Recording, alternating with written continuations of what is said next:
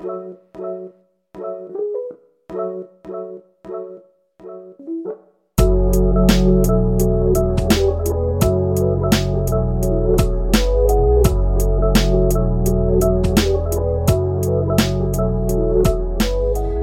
to the In God She Trust podcast. Y'all, today, mm, I got I got some revelation from the Holy Spirit that I have to tell you about. Um, I mean, it, it cannot wait. I'm not even going to announce anything. I'm not even going to just, here's what I want you to do, okay?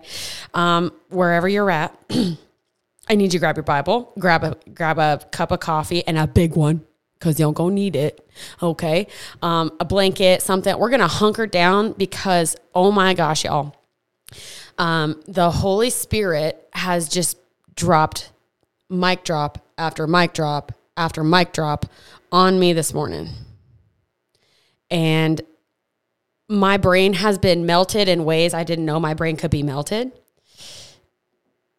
And I'm going to do my absolute best um, to make this flow well, to make this sound eloquent, to make it all correlate for you.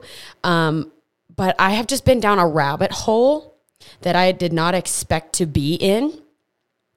Um, but I'm loving it. Ba-da-ba-ba-ba. I'm loving it, right? Um, so, okay. Let's just dive right in. Hopefully, you have coffee. Hopefully, you've had coffee. Um, if you're a person that that has energy um, that doesn't come from coffee, I envy you. I've had two cups and I'm still drinking it. All right, so um, I have been trying to prepare, you know, a podcast episode, and um, I was kind of like, um, this this is real good, Lord. Like this is awesome, and it was on the fire of God, and um, like how fire correlates with God, and then I went to sleep, woke up this morning, watched a TikTok video that made me go, that's really cool. And so I started researching it more and it just tumbled into this crazy correlation. Um, so I don't even know where to start. I'm so excited, you guys. Like I, I am so stoked about this right now. The Holy Spirit is so amazing. God is so amazing and so good. Okay, so let's just, I'm going to shut up. And uh, no, I'm going to keep talking because if I shut up, you can't um, understand what I'm going to tell you. Okay, so let's look at Genesis 3 17 through 19. Okay, so this is the fall of Adam. And um, this is where God is, um, uh, you know, telling them their punishments. Okay, so Genesis 3, um, you know, the, the serpent deceives Eve. She takes a bite out of the, the fruit she gives it to Adam. He takes a bite out of the fruit. They realized, um, you know, their eyes were open. They realized they were naked. They hid from the Lord. The Lord was walking in the garden. Um, and then the Lord was like, hey, what'd you do? And so then they're kind of um, talking about it. So um, this is specifically um, God's punishment to Adam. So uh, Genesis 3, verse 17 says, Then Adam, he said, because you have heeded the voice of your wife and have eaten from the tree which I have commanded you, saying, You shall not eat of it. Cursed is the ground for your sake, and toil you shall eat of it all the days of your life. Both thorns and thist- thistles it shall bring forth for you, and you shall eat the herb of the field. In the sweat of your face you shall eat bread till you return to the ground, for out of it you were you were taken, for dust you are, and dust you shall return.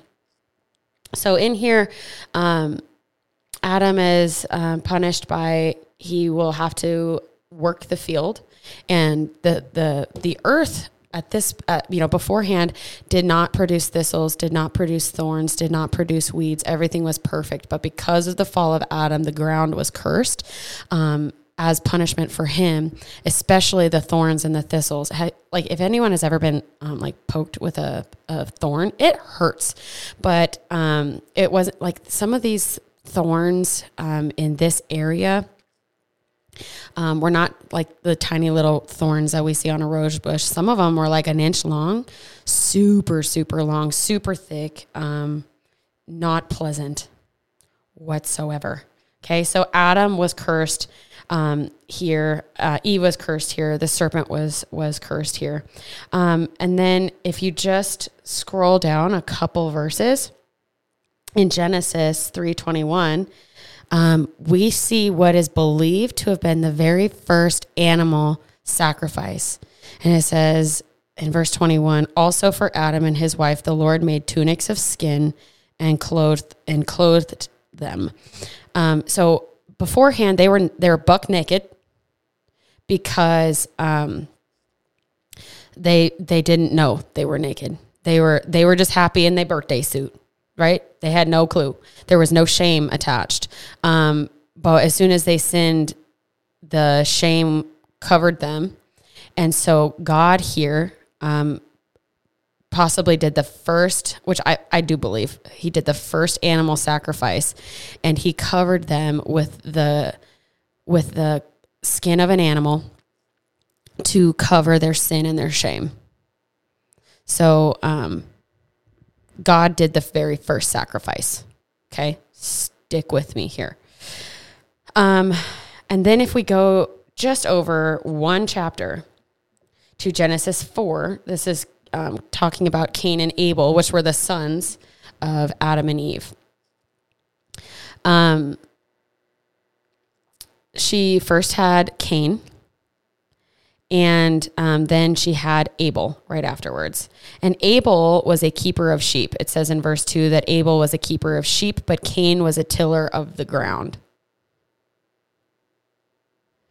Okay, so um, in the process, it says in verse three, and in the process of time, it came to pass that Cain brought an offering of the fruit of the ground to the Lord. Abel also brought the firstborn of his flock and their fat. The Lord respected Abel and his offering, but he did not respect Cain and his offering. And Cain was very angry, and his countenance fell. So it says here that. Um, you know, Cain was the firstborn son. And so, um, you know, typically back then, um, the firstborn son got all of the inheritance and the, the secondborn um, did not. Um, but I, I'm looking here.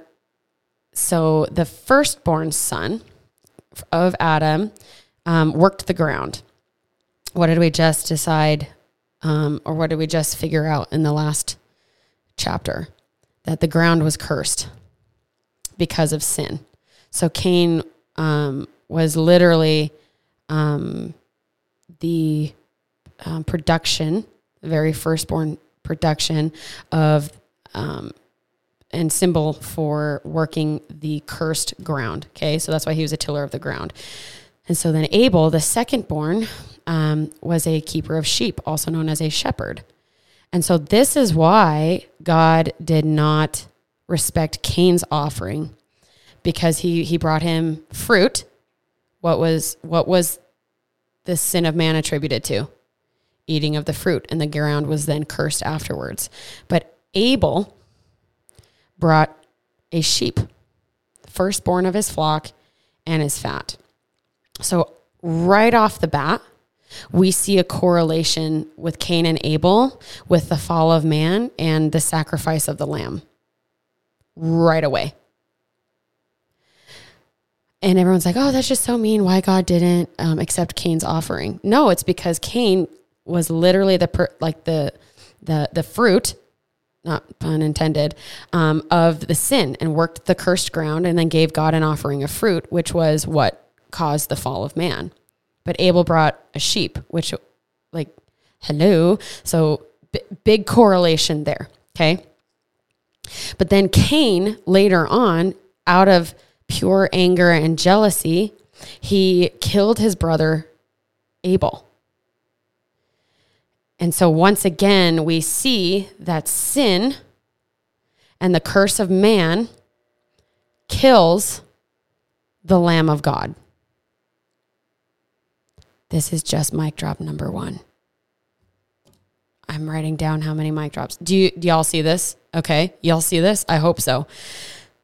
Whew. And so then um, he curses Cain and he says, So now you are cursed from the earth which has opened its mouth to receive your brother's blood from your hand. When you till the ground, it shall no longer yield its strength to you. A fugitive and a vagabond you shall be on the earth. And so, once again, the ground is cursed to Cain because that was where he, you know, gave his sacrifice. But in into the blood, uh, into the earth, his brother's blood was soaked into. Um. So this is just nuts, you guys. this is just crazy. Okay, so we we could keep going on this, but it just gets better. Okay, it just gets better. Okay, so now let's skip over to um, Genesis 22. And this is um, where Abraham is called to sacrifice his one and only son, Isaac. And everyone sees the correlation between Isaac and you know Abraham sacrificing his one and only son, and then God provided the the ram and all of that stuff, um, symbolizing Christ, right? Okay, so let's just okay. I have to take a big, a big deep breath. So, in um, verse ten. It says Abraham stretched out his hand and took the knife to slay his son. So he put his son upon the altar, and the altar is made out of wood. Okay. And um, if I'm not mistaken, um, when given a sacrifice, a sin offering, the the altar had to burn all day and all night. I'm, if I'm not mistaken. Um, so the blaze just had to keep going for a very long time. Um, but then in verse 11 it says, "But an angel of the Lord called to him and said, Abraham, Abraham."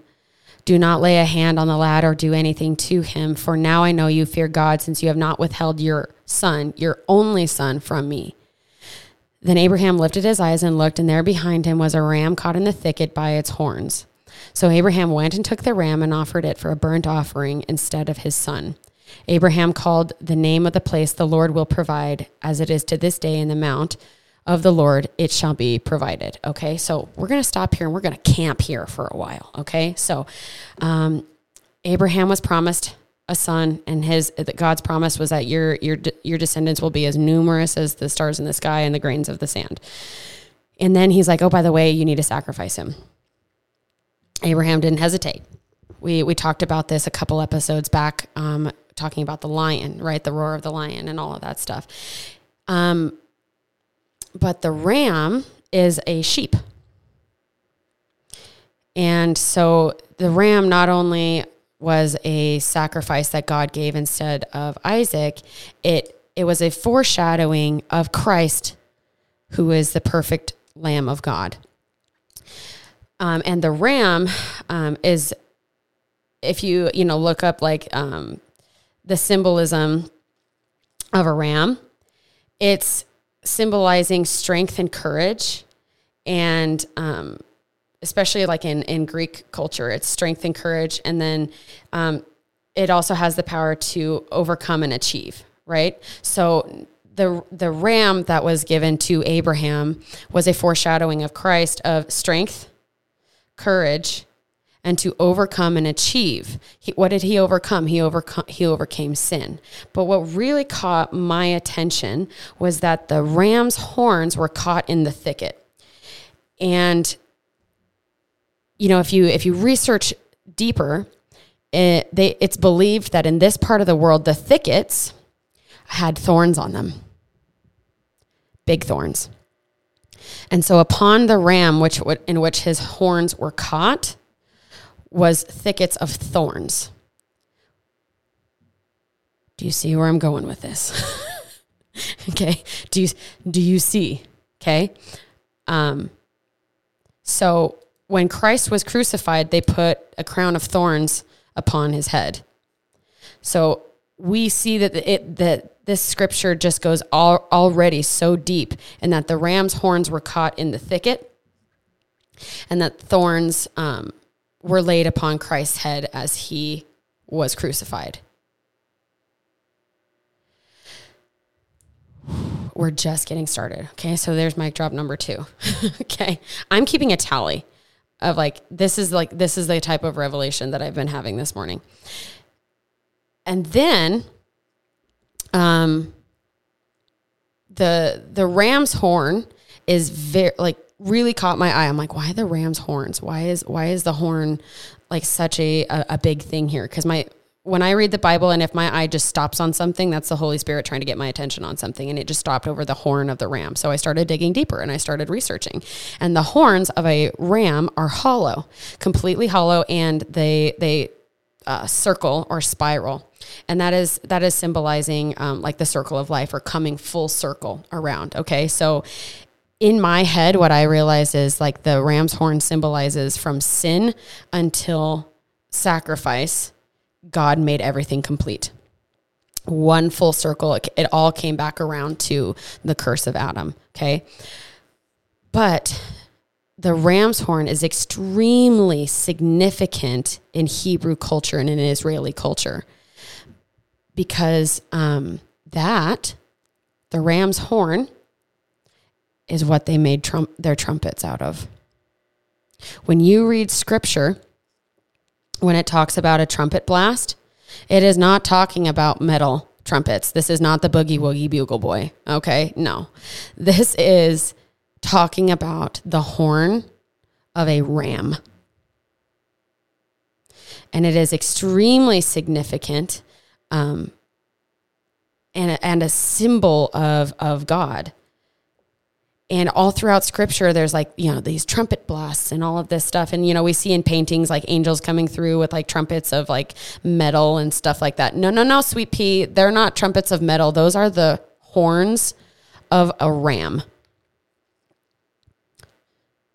Whew, this is nuts, you guys. Okay. And I looked up, um, I looked up the sound of a it's called a shofar. I think I'm saying that correctly.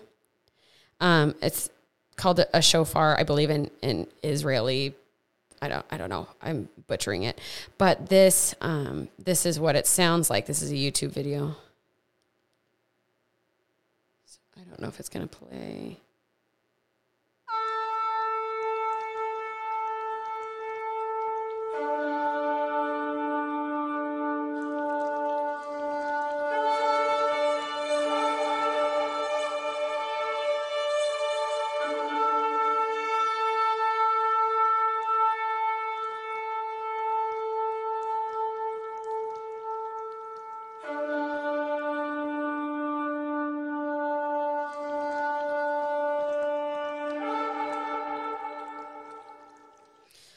So that's just a little snippet of what it, what the shofar or the ram's horn sounds like when blasted.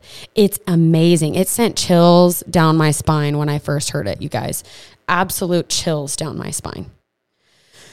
Okay, so I, I gotta I gotta I gotta gather this. Okay, so there are four instances in um, Hebrew culture where the shofar is blown. One it is where it is gathering an assembly to the Lord. The second is the sound of alarm for battle. The third is to announce the coronation of a king. And four marks a Sabbath or a holy day, the beginning and the ending of a holy day. So, specifically, we're going to look at the sound of alarm for battle and the announcement um, of a coronation of a king. So, in 1 Samuel 10, this is where um, Israel is pretty much demanding a king. God is not super stoked about it um, because they're rejecting what God has already given them. So he's like, fine, give them a king. Um, but it says uh, Samuel, who is the prophet, took a flask of oil, poured it on Saul's head, kissed him, and said, Hasn't the Lord anointed you to rule over his inheritance? Um, and so he's he's anointing him him king with with the oil. And it was um, it was customary that when they um, were uh, coronating a king, they would blast um, the, uh, the trumpets, the ram's horn, to symbolize the king over over Israel. Um, then in First Samuel 16, this is um, where David was anointed um, king after Saul. Um, and so it says in verse 13 So Samuel took the horn of oil and anointed him in the presence of his brothers, and the Spirit of the Lord came powerfully upon David that day forward. So when Saul was anointed king, it was done publicly. When David was an, was anointed king, it was done privately. But what he did is they filled the ram's horn full of oil and then anointed the head of David. So the ram's horn, once again symbolizing Christ and king, anointed David, a man after God's own heart, to be king over all of Israel at this time. And so this was this is was extremely holy and extremely significant because Jesus came out of the line of David. So um, David was anointed privately with the the ram's horn being filled with oil and then poured over his head. Crazy amazing stuff. So the ram's horn we're seeing already is extremely significant because the ram's horn caught in the thicket symbolized Christ. The ram is, uh, you know, a male sheep.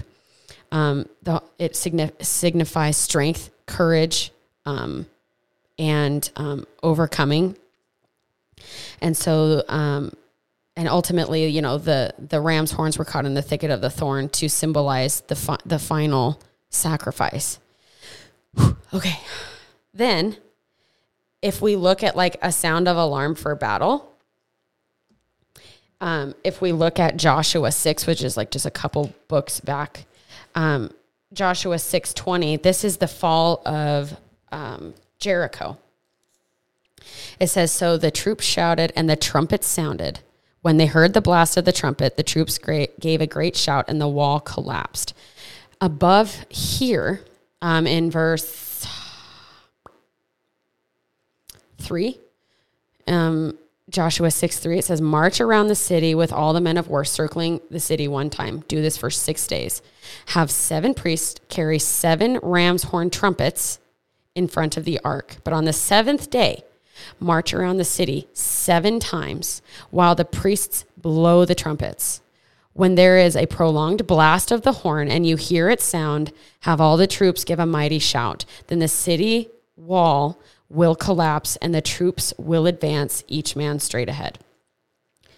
So they had to circle one time for six days. And then on the seventh day, they had to circle seven times while seven priests carried seven trumpets.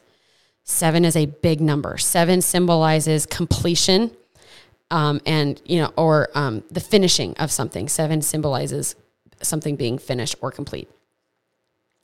And um, then you know they they they conquered Jericho and they destroyed everything within the city, every sword, every man, every woman, everything, um, because they followed the Lord. But the ram's horn was extremely significant because all they had to do for the first six days was just march, nothing else. They just marched one time around the city, but it was only on the seventh day, as they marched around seven times, that they had to be blowing the ram's horn.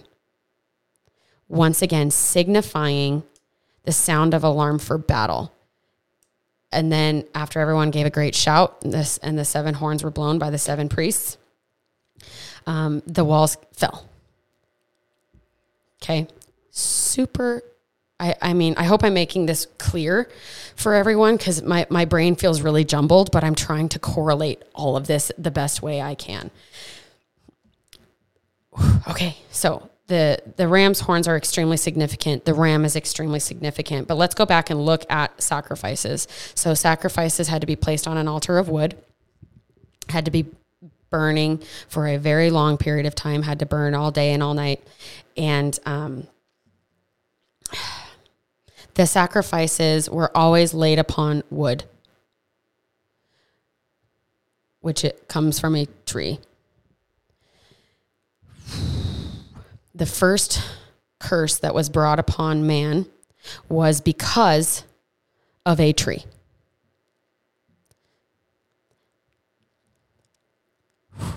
This is nuts.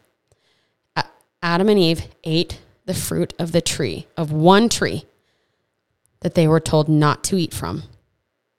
So, out of a tree came a curse upon all man. Because of one tree. So when sin offerings were given, they had to be placed upon a tree. It says in Galatians 3:13, um, cursed is the man who hangs on a tree. And so with all of these sacrifices, the, the, the sin offerings and the sacrifices had to be burned on a tree because the, the wood symbolized the tree that brought the curse.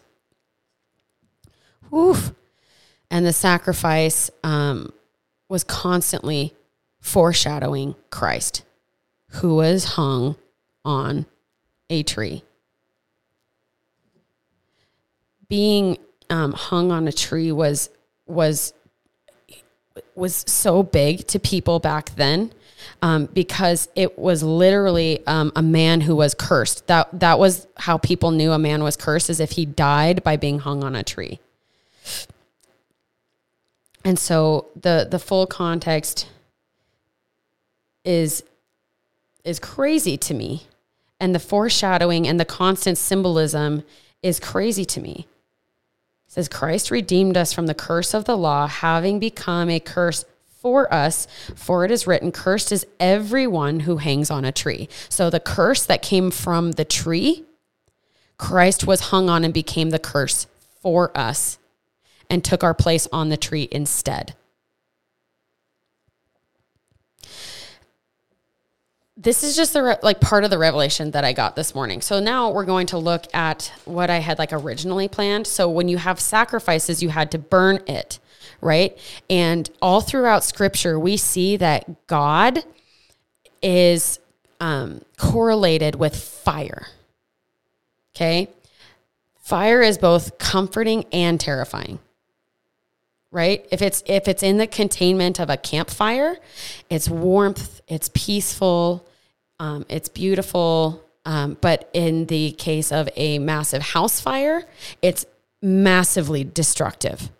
Okay. So God, um, God is fire.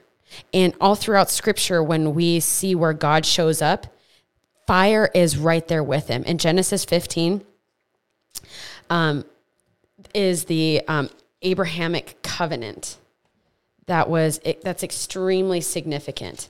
Um, I feel like I just keep saying everything is extremely significant, but it's extremely significant. Okay, so this is the this is a big thing that um, I learned not too long ago. So I'm going to read this. Um, so this is where you know the Lord gave gave Abraham like Abraham said in verse 2, Lord God, what can you give me since I am childless? And the heir of my house is um, Eliezer of Damascus. So this was, so right now he's Abram. He later becomes Abraham. And this was before Isaac. Okay. Um, says, Now the Lord, the, the word of the Lord came to him. This one will not be your heir. Instead, one who comes from your own body will be your heir. He took him outside and said, Look at the sky and count the stars, if you are able to count them. Then he said to him, Your offspring will be that numerous. Abram believed God and credited it to him as righteousness. He also said to him, I am the Lord who brought you from, from Ur of the Chaldeans to give you this land to possess. But he said, Lord God, how will I know I will possess it? He's pretty much saying, like, you know, how, how am I going to know? Like, God is making a covenant with him. So he's saying, How will I know this will all come to pass? Pretty much. The Lord said, Bring me a three year old cow, a three year old female goat, a three year old ram, a three year old ram, a turtle dove, and a young pigeon. Notice how it's they all had to be a three year old. Three, in my brain, in this context, symbolizes um, God, the Son, and the Holy Spirit. Okay. So he brought all of these things to him, cut them in half, and laid the pieces opposite each other. But he did not cut the birds in half. The birds of prey came down on the carcasses, but Abram drove them away. As the sun was setting, a deep sleep came over Abram, and suddenly great terror and darkness descended upon him. Okay, so let's let's stop here because this is an extremely I cannot say significant. I cannot say significant. This is uh whatever. It's an extremely significant portion of scripture. I'm so sorry. I need a I need a better vocabulary. So this is a huge covenant. If you look at the history of this covenant, um, Abram cut all of the animals in half except for the birds of prey, but he placed one bird on one side, one bird on the other. Okay. And so back then, this was, I think, the most um, bonding and serious type of covenant you could possibly make with somebody. So after he cuts the the you know the animals in half, he falls into a great sleep. The Lord puts Abram to sleep. And then the Lord said, Know this for certain your offspring will be resident aliens for 400 years in a land that does not belong to them and will be enslaved and oppressed. This is talking about Egypt. Okay. However, I will judge the nation they serve, and after they will go out with many possessions. But you will go to your fathers in peace and be buried at a good old age. In the fourth generation, they will return here, for the iniquity of the Amorites has not yet reached with full measure. When the sun has set and it was dark, a smoking fire pot and a flaming torch appeared and passed between the divided animals. On that day, the Lord made a covenant with Abraham, saying, with Abram, saying, "I give this land to your offspring." From the brook of Egypt to the great river, the Euphrates River, the land of the Kenites, Kenizzites, Kadmonites, Hittites, per, per, Perizzites, Rephaim, Amorites, Canaanites, Girgashites, and Jebusites. Whoa, that's a lot of sites. um, but notice um, it said a, a, a smoking pot and a flaming torch passed through. But and it, but then it says later that God made that covenant with Abram. Abram was supposed to walk with God between the animals because what that symbolized was let it be done to me like these animals if I violate this covenant, which means if I violate this covenant, it means death for me. But God did not make Abram walk through it with him. He put him to sleep. Why? Because God knew that man, Abram, Abraham, and all of his descendants would fail at keeping that covenant. So, who walked with God through those animals? Said a smoking, smoking pot and a flaming torch. It was Christ. Christ was the flaming torch who walked with his father, the smoking pot, through the animals, saying, Let it be done to me. Like these animals, let me be sacrificed and killed if I do not withhold my, my end of the bargain. Christ walked in place of man, in place of Abram. So once again, we see a flaming torch, fire. In Exodus 3, God appears to Moses as a burning bush. And in some cases, and in some translations, it says a burning thorn bush. Now, not every translation says that, so don't don't take that as it was a thorn bush, but some some do say that it, they believe it was a thorn bush. But it says that in Exodus 3 that the burning bush was all consuming, but it was not being destroyed. It says multiple times that God is an all consuming fire. So this bush was com- completely consumed and engulfed in flames, but it was not being destroyed. And Moses just knew, oh my gosh, this is huge. So he fell on his knees. He's like, oh Lord, you know, big thing. Then in Exodus 13 21, God goes before Israel, leading them into the wilderness as a, a, a cloud by day and a pillar of fire at night. Do you do you see this? okay. Pillar of fire. And then in Exodus 19 verse 18, this is where God comes upon Mount Sinai and it burns the top of Mount Sinai because the Lord came upon the mountain as fire. In Exodus 24, verses 17, he appears to Israel as an all consuming fire. In Deuteronomy 5, he this is where um, the you know the Lord speaks. He gives the Ten Commandments, and he speaks, and it says his, words um, were as fire. Same thing if you look in Isaiah 66 15, Deuteronomy 19. Um, he destroys with fire and is victorious. And then in Kings, First Kings 18, this is the prophet of Elijah versus the Baal prophets. And, um, you know, this is where Israel and a lot of people were, um, they were worshiping the, the gods of Baal. Um, they were offering human sacrifices. They were they were murdering their children as sacrifices to this god and elijah's like this is enough so he's like all right bet let's just let's see whose god is the bigger god and so he brings all like 400 some prophets of baal out and he says, okay, you build an altar made out of wood. okay. And you call on Baal to bring fire to your altar. Okay. So the Baal prophets, you know, are calling out to Baal, come down, come down, come down, burn this up, burn this up, burn this up. Nothing happens because Baal ain't, Baal ain't real. Baal bailed out. that was funny. Okay, I cracked myself up. Um, so yeah, Baal Baal did nothing because he ain't real. And then Elijah's like, okay, it's my turn. I know my God is real, and I'm just going to prove just how real he is. So Elijah, he builds an altar, you know, and you dig a trench around it. And uh, he's, he commanded servants to soak the wood in water. So they did.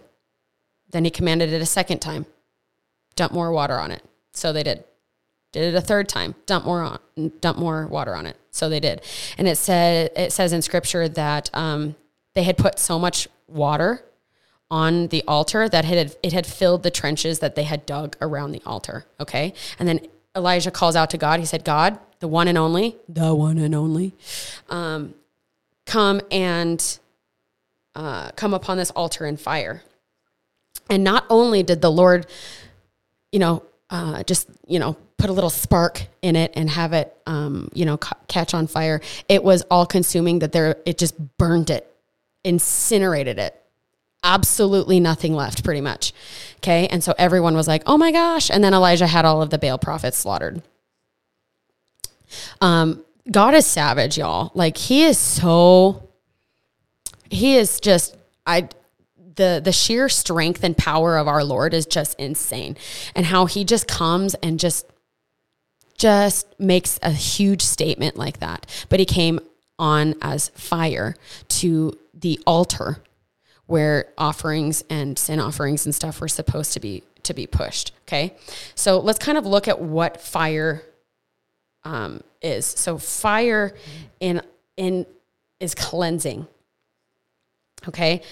Um, but fire can also be extremely destructive. So we're going to kind of look at that. So God, um, God will judge the entire earth with fire when when the end times come. And I, I firmly believe that we are in the the the midst of the end times right now. Um, he he comes to judge us with fire. And um, there's two two pieces of scripture that I'm going to back this up. One is um, Second Peter verse three, or no, Second Peter chapter three, verse ten. It says, "But the day of the Lord will come as a thief in the night, in which the heavens will pass away with a great noise, and the elements will melt with fervent heat. Both the earth and the works that are in it will be burned up." Okay, and then the uh, the the second piece of scripture to kind of um, you know to back this up is First Corinthians three thirteen, and this says. Um, each one's work will become clear, for the day will declare it, because it will be revealed by fire, and the fire will test each one's work of what sort it is. If anyone's work which he built on it endures, he will receive a reward. If anyone's work is burned, he will suffer loss, but he himself will be saved, yet so as through fire. So it's talking here, and I, I believe this is talking, um, especially in uh, First uh, Corinthians three thirteen. It's talking about Christians. So like when we die, we go up, and all of our works, all of our deeds, everything, how we how we lived this life, God is going to test it by fire. And if it is burned up, it usually means you know our motives weren't pure Um, we, you know, we had some sort of like false intent behind it, but if it if it's burned um, and it and it survives, um, we get a great reward. Meaning, like it was done out of servitude to the Lord. Our heart was pure. All of that. Okay. And um, so, Christians and believers, we are going to be judged by fire. But then, if we deny Christ and we get to heaven and we die and we we have we've denied Christ or we haven't accepted Him or we've or we've fallen away from righteousness where we've turned our back on Christ, um, our punishment is also fire. Go with me to Matthew chapter twenty five, and we're going to go down all the way to verse 41.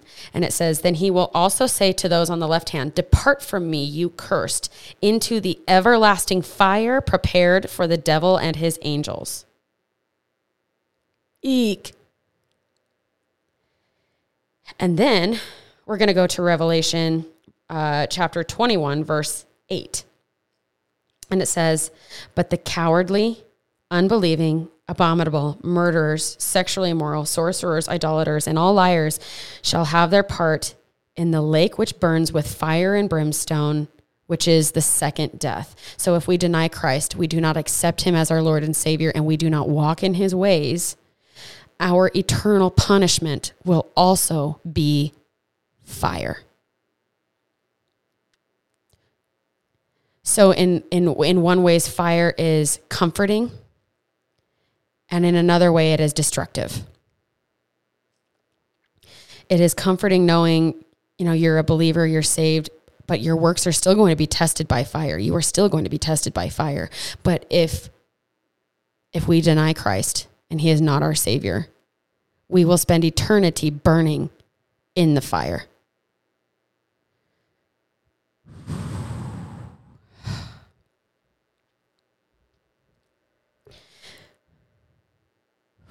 This is nuts, y'all. Okay? I'm I'm still I'm still blown away. But fire also refines. Fire is cleansing at the same time. Sometimes forests are purposely set on fire. There's a there's a type of tree called the lodgepole pine, and um, its seeds do not release out of its cones unless it is exposed to extremely high temperatures. Um, what triggers the seed to be released is extreme heat.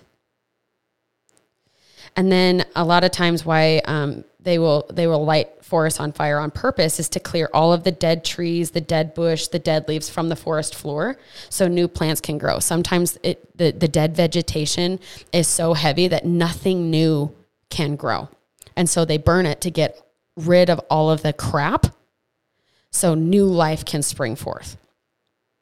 And then, you know, when it clears out, you know, the dead trees and all of that stuff, um, sometimes like a lot of dead trees are still standing tall.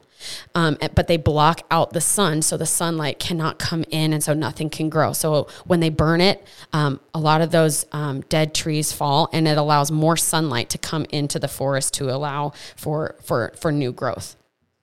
It also can improve wildlife habitat and um, the fire also can break down and return nutrients to the soil to once again help um, to once again help the the the growth process. Okay, so God, if we allow Him to, He does this in our lives. It says, and um, go with me to Proverbs. I love Proverbs; it's so good. Proverbs seventeen three. It says, "The refining pot." Is for silver and the furnace for gold, but the Lord tests the hearts. Okay. Then go with me to Psalm 66, verses 10 through 12.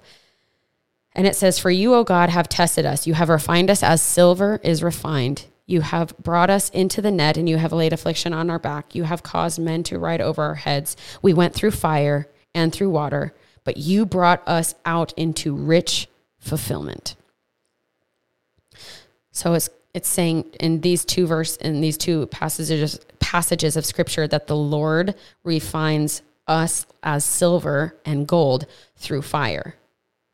And then one more, Matthew 3, verse 11 says this I indeed baptize you with water unto repentance. This is um this is uh, uh, John the Baptizer. Okay, I indeed baptize you with water unto repentance, but he who is coming after me is mightier than I, whose sandals I am not worthy to carry. He will baptize you in the Holy Spirit and fire. His winnowing fan is the hand, and he will and he will thoroughly clean out his threshing floor. He will gather his wheat into the barn, but he will burn up the chaff which with unquenchable fire. The chaff is like the extra stuff, the the sin. That's what he's talking about, okay? So he cleanses with fire. And a lot of times throughout Proverbs it says, you know, wisdom um, is is you know better than silver or gold and that God and you know we see in Proverbs and in Psalms that God refines us um, at like silver and like gold. Okay? So little little like nerd moment for me. So I looked it up. The melting point of gold is 1947.52 degrees Fahrenheit. Super hot. Okay? Um, once you melt it, you like pour it into a mold, you let it cool, and all of the impurities in the gold then rise to the surface. And then you you um, you cut those out. You take out the impurities, and then you are you are left with pure gold. Silver, um, is only ha- has to be refined several times, right? It's heated up, the impurities come to the surface, the the silversmith scrapes them off, lets it cool, does it again, and keeps doing it and keeps doing it and keeps doing it. And silver is only truly refined until the silver or the silversmith can see his clear reflection in the metal. So, as Christians, when we go through trials and we go through fire, that is God refining us in our hearts. What He's trying to do is He is trying to to bring all of our impurities to the surface, so He can remove them and make us more and more pure. What, what's uh, there's a the, the, verse that says, um, "Blessed are the pure in heart." You can only be pure if you go through the fire that God puts you through. I also, you know, I also say that, that sometimes this is your flesh dying right? And so for me, I would much rather be tested by the fire of God in this lifetime than to be burned in it for eternity. This is why it says God is an all consuming fire because he uses fire to purify us and cleanse us to make us more like himself. So when we get to heaven and he and he burns our um, our motives and stuff in fire, that we will receive a great reward. But he also uses that same fire um, as as punishment for rejecting him. And so this is also why fire had to be used with sacrifices. So the, the ram was laid on the wood, the wood that is cursed from the tree, and fire is used to completely um, kill all of the sin.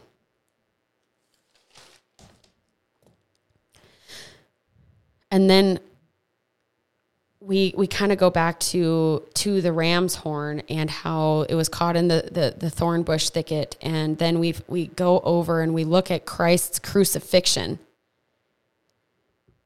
And he was known as the lamb of God who was laid upon wood to be the sacrifice of all sins, and upon his head was a crown of thorns. The crown of thorns does not just symbolize the thorns from the thicket that the ram was caught in. The very first curse that God gave Adam was he cursed the ground to produce thorns and thistles. So the ground was cursed, and Christ took the curse of Adam and put it upon his head on the tree and took Adam's place. A curse came upon man because of a tree, and a curse was then taken away because of a tree. The ram or the lamb of God with his thorns caught in the thicket, was laid upon the cursed tree and died for us. And then I also found out something extremely sig- significant as well. Adam and Eve were first naked. Before they sinned, they had no clue. They were just happy. And so after they sinned, God sacrificed an animal to cover their sin. Yes, the blood of Christ covered our sin, but this is something that um, you have to do the research on, and most Christians are probably going to get um, weirded out when I say this. Christ was naked when he was crucified.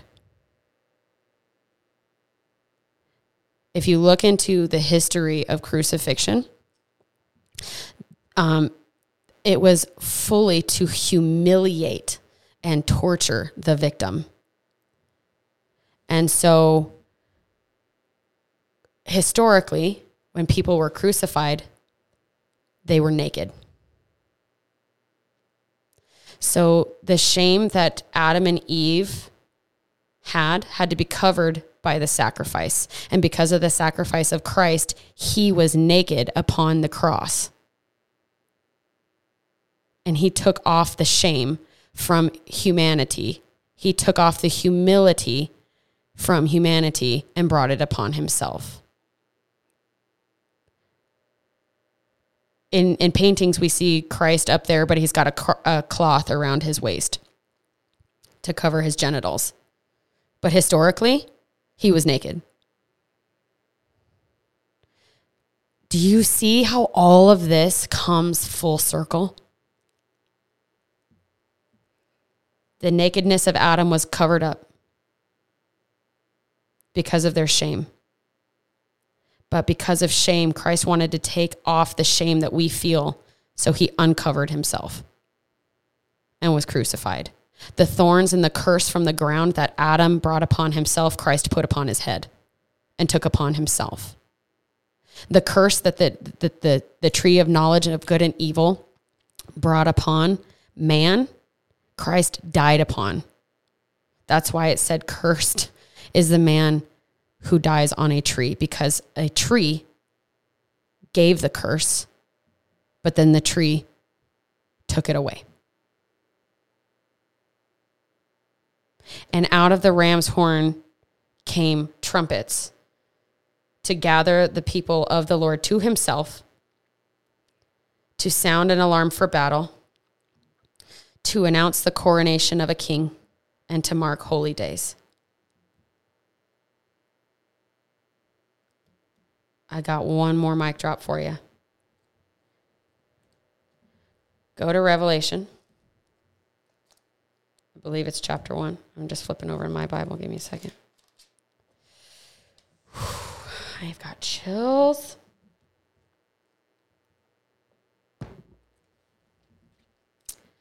This is um, John's vision of Christ.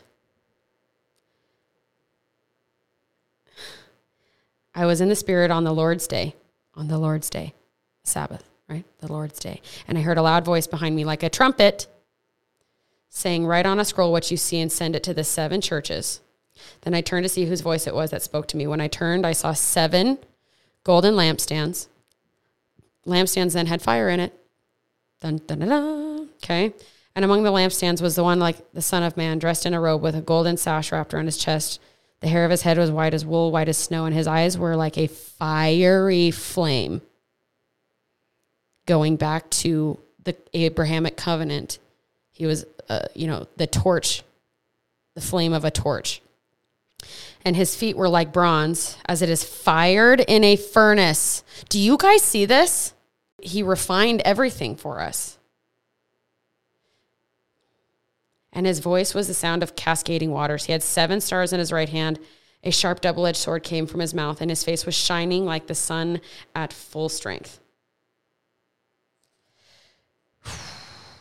And then if we flip over to, and then all throughout Revelation, it's talking about um, the first trumpet sounded, seventh, second trumpet sounded, the fifth trumpet. Um, the, for, the you know uh, the first trumpet sounded, second trumpet, third trumpet, fourth trumpet, fifth trumpet, sixth trumpet, and then the seventh trumpet is sounded. this is just insane. When Christ comes back and his second coming, it says he will come through the clouds and seven trumpets will be blown. It will not be metal trumpets. Once again, this is not Boogie Woogie Bugle Boy. The trumpets are made out of ram's horns.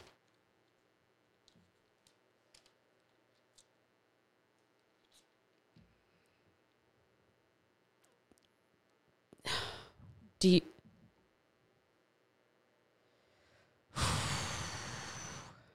do you see this?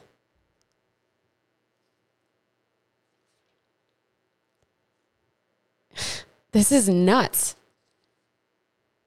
There is absolutely no way that you can tell me that the Bible is a bunch of made up stories. From Genesis to Revelation, there is so much that connects everything. There is so much that constantly goes hand in hand together that you cannot tell me that nobody other than God gave us these scriptures. Oh my gosh, you guys, I just got another revelation. In Jericho, when they were marching around Jericho, how many trumpets were sounded? Seven. And the walls of Jericho came tumbling down. And then how many trumpets are going to be sounded when Christ comes back? Seven. Seven. Seven. I feel like Monica off of Friends. Seven.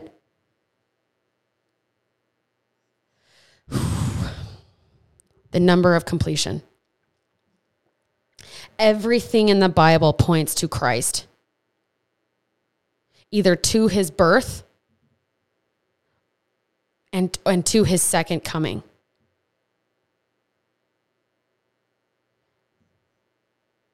The ram or the lamb of God took upon the curse from the very beginning upon his own head.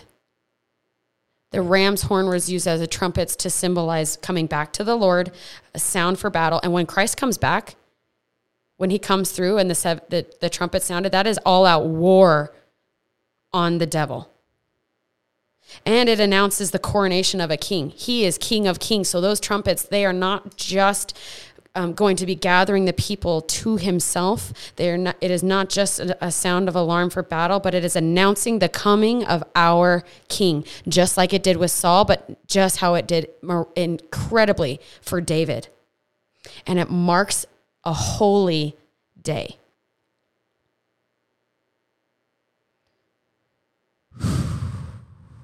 I I can't. I can't. This is so amazing. This is what the Holy Spirit just like kept revealing to me. And it was revelation after revelation after revelation after revelation. And how this all connects and correlates to each other. Genesis was um, written by Moses.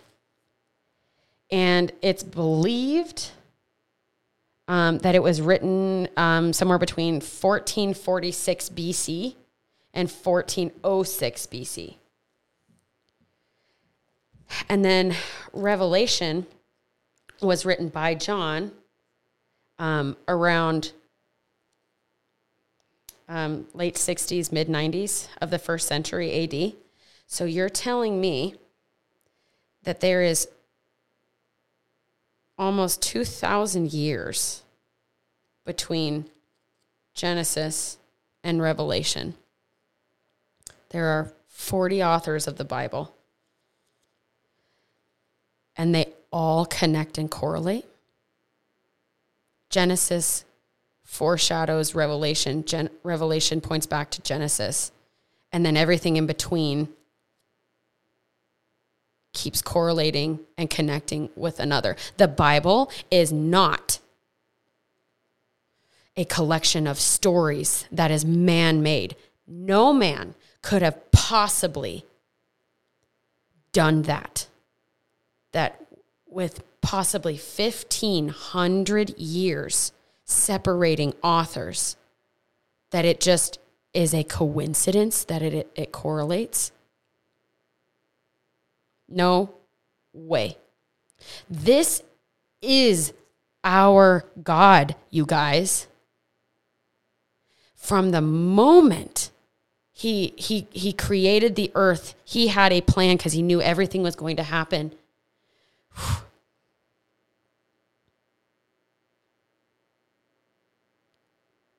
I have no words.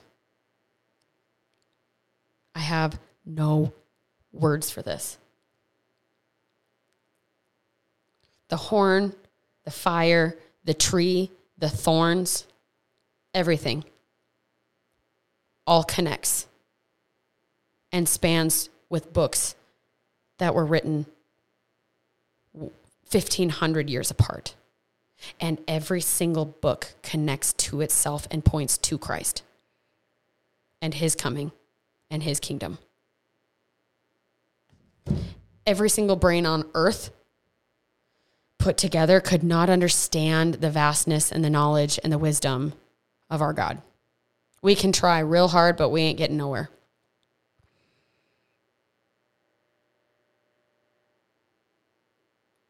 Whew.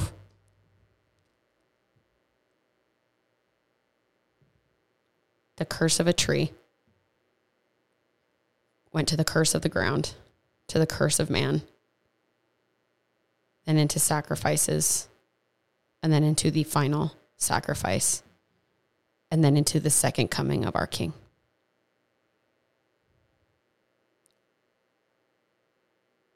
I'm done. I'm I'm I'm done. My brain is my brain is fried and I am just in absolute awe of our Lord. And I I hope you are too. I'll see you guys next next week. Have a good week.